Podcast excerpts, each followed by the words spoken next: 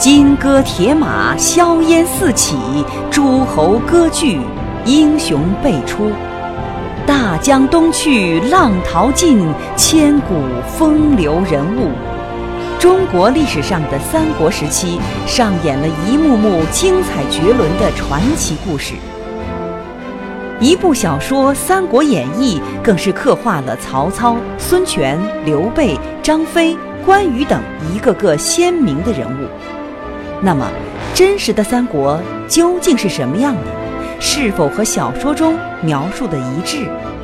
著名讲师、青年演说家张国强先生将为您正说三国。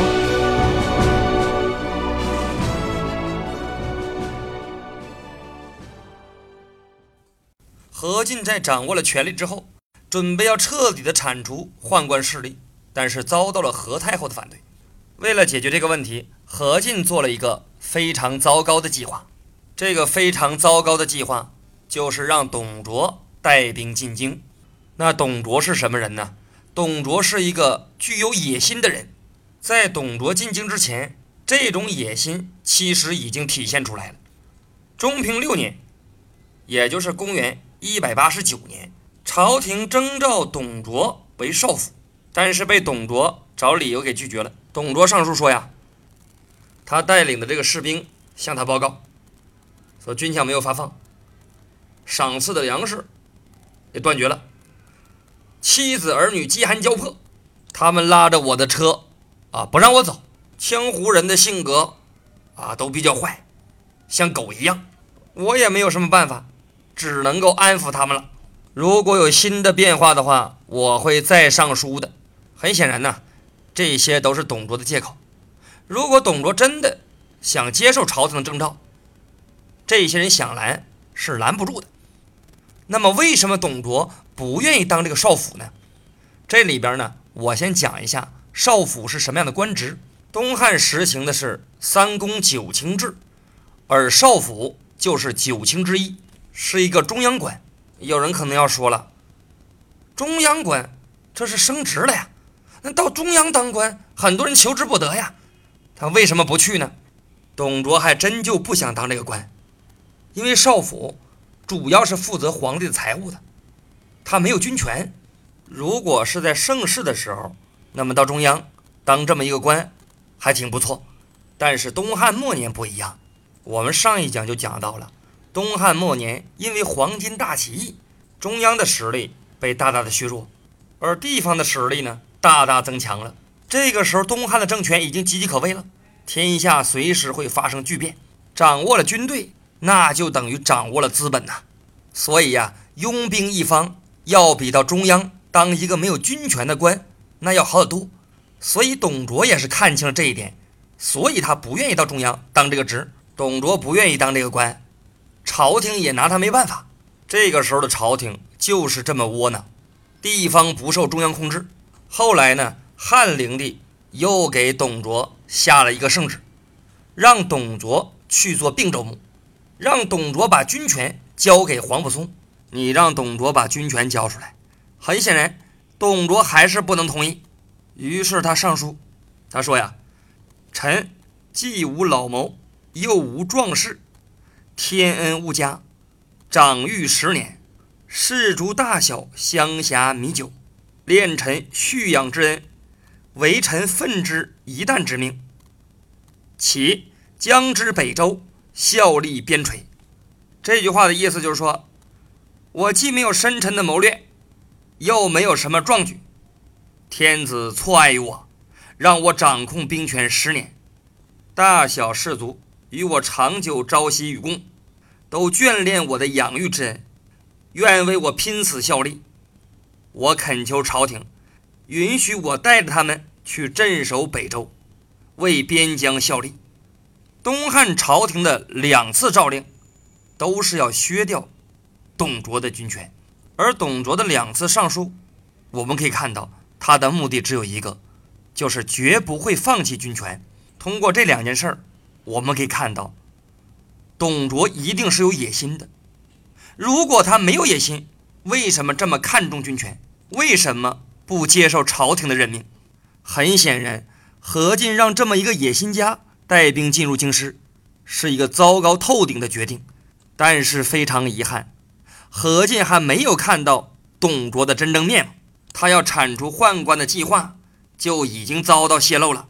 大将军何进最终被宦官杀掉了。我们再来看董卓，董卓这一次接到了进京的命令之后，那是非常的高兴，欣然的接受了。董卓进京之后，主要做了三件事情：第一件事情，控制兵权；第二件事情，挟持皇权。第三件事情，烧杀抢掠。据《后汉书·董卓列传》的记载，董卓进入都城洛阳的时候，骑兵和步兵的总人数也不过就三千人。董卓自己也感觉到自己兵力薄弱，很难服众，于是就采用了一个疑兵之计。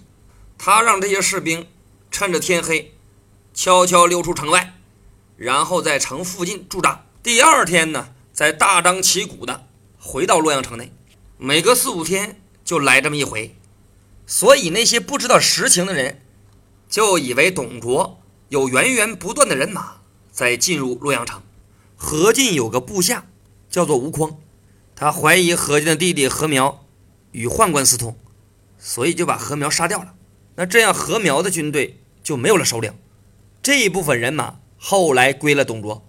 董卓又收买吕布，让吕布把执金吾丁原。给杀掉了，这样丁原的军队也归了董卓。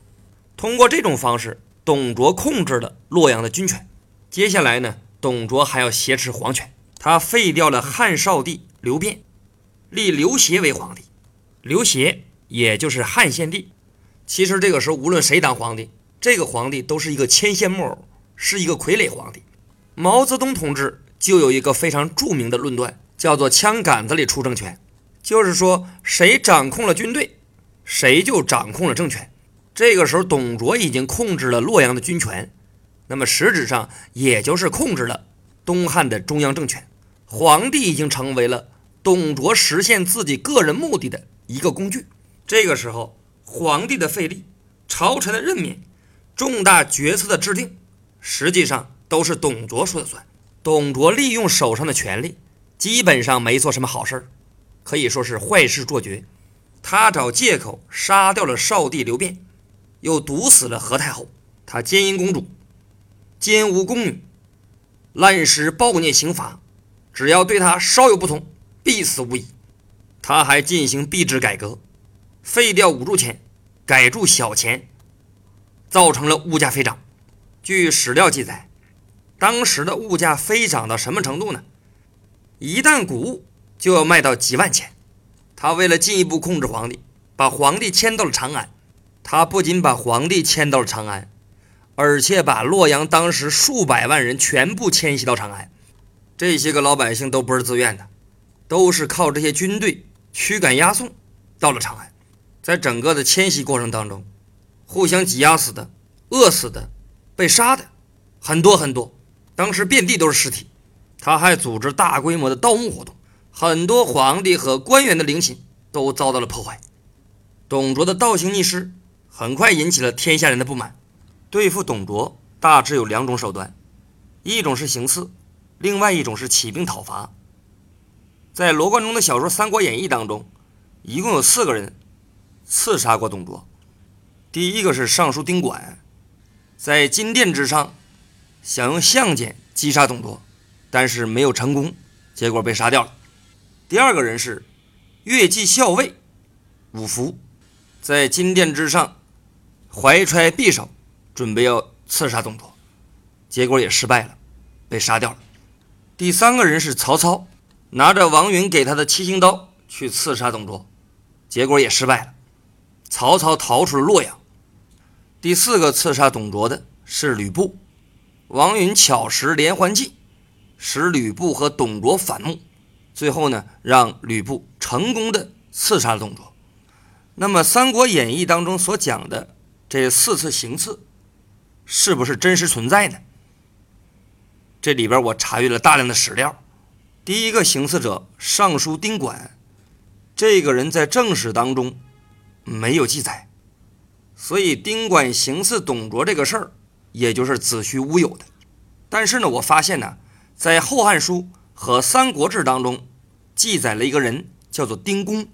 丁公呢，也是东汉末年的大臣，职位也是尚书，而且这个“公”字和这个“管”字比较接近，所以啊，这有可能是罗贯中在研究《三国志》的时候，把丁公抄成了丁管。丁公有没有刺杀过曹操呢？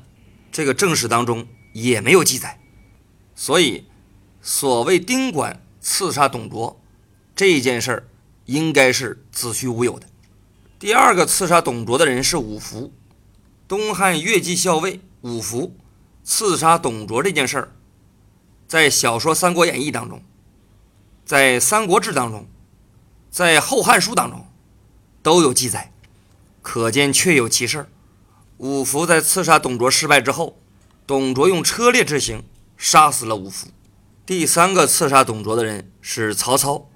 曹操刺杀董卓，这在《三国演义》里面描绘的非常精彩。曹操参加司徒王允的寿宴，从王允手里面拿了一把七星刀，然后跑去刺杀董卓。曹操啊，正准备要刺杀董卓的时候，董卓突然从睡梦中醒来，就从这衣镜当中啊看到了曹操正在拔刀，于是董卓就质问说：“你要干什么？”曹操是灵机一动，说：“这一把宝刀要献给你。”曹操献了刀之后也很心虚，所以很快就逃走了。曹操献刀刺杀董卓这个事儿啊，在小说《三国演义》当中描绘的非常精彩，但是很遗憾，这不是真实的。实际上，当时董卓上表推荐曹操为骁骑校尉，想和这个曹操共谋大事儿。曹操觉得董卓很难成就大事，所以就逃跑了。他并没有持刀去刺杀董卓。第四个刺杀董卓的人是吕布，但是在正史当中，吕布刺杀董卓的故事和小说《三国演义》当中的描述有很大的不同。在小说《三国演义》当中，王司徒巧施连环计，先把貂蝉许配给了吕布。